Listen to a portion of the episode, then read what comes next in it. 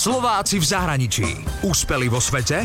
Doma ich nepoznáme. Predstavte si, že ste sami v cudzej krajine, napríklad v Austrálii. Šoférujete, ladíte rádio, jedno, druhé. Keď tu zrazu slovenská pesnička. Ladil som si v aute rádio, jednu frekvenciu za druhou a zrazu, keď som bol už asi na tretej alebo štvrtej, mi tak úplne v hlave niečo zaplo, že hej, počkaj, to bola nejaká známa melódia. Tak som sa vrátil na tie predchádzajúcu asi frekvenciu, čo tam bola a tam hrali slovenskú pesničku, tak som, som zostal v nemom úžase a počúval som a mňa to úplne dojalo. Ja som sa skoro roz... no nie že skoro, ale som, som pustil aj zo pár slz a som si vral, wow, to je super. Dnes vám predstavujem slovenského vedca Lukáša Kovaľa, ktorý vo voľnom čase moderuje v rádiu v Austrálii. Lukáš Kovaľ pochádza z Prešova. Už 4 roky žije v Austrálii, v meste Brisbane, kam odišiel po skončení štúdia na Banícko-geologickej fakulte v Ostrave. Celé sa to začalo polročnou stážou v Austrálii ale po pár mesiacoch dostal možnosť pracovať na stálo. Pracuje ako vedecko-výskumný pracovník vo výrobe vysokopecného koksu v poloprevádzke.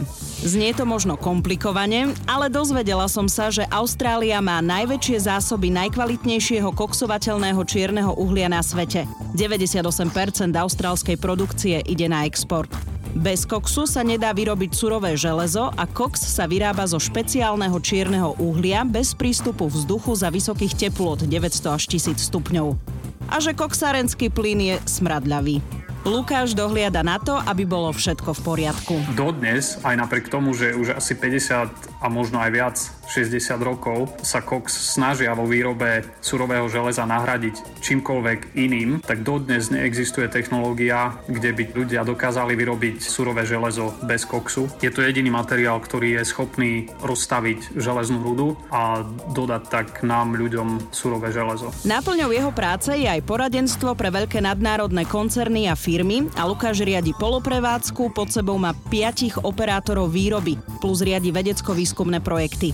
A počúvajte, ako funguje financovanie vedy a výskumu v Austrálii. V Austrálii je úplne nádherná vec, volá sa to ACARP. Je to niečo ako grantová agentúra pre výskum uhlia a všetky firmy veľké, alebo akákoľvek firma, ktorá tu ťaží uhlie, tak z každej tóny odvádzajú dane a z tých daní sa vytvára fond a vyberajú tie najlepšie projekty, ktoré dostanú peniaze. Slovákovi Lukášovi Kovaľovi schválili projekt, v ktorom navrhol vytvorenie uholnej banky, čo znamená, že dôležité vzorky uhlia, ktoré sa ťažia v Austrálii, sú pod jednou strechou a Lukáš to manažuje. Takže ak ste vedec v Austrálii a potrebujete uhlie na výskum, tak všetko rieši Lukáš. A popri tom všetkom je Lukáš skvelý v tom, že popri výskumnej práci si nájde čas aj na rádio.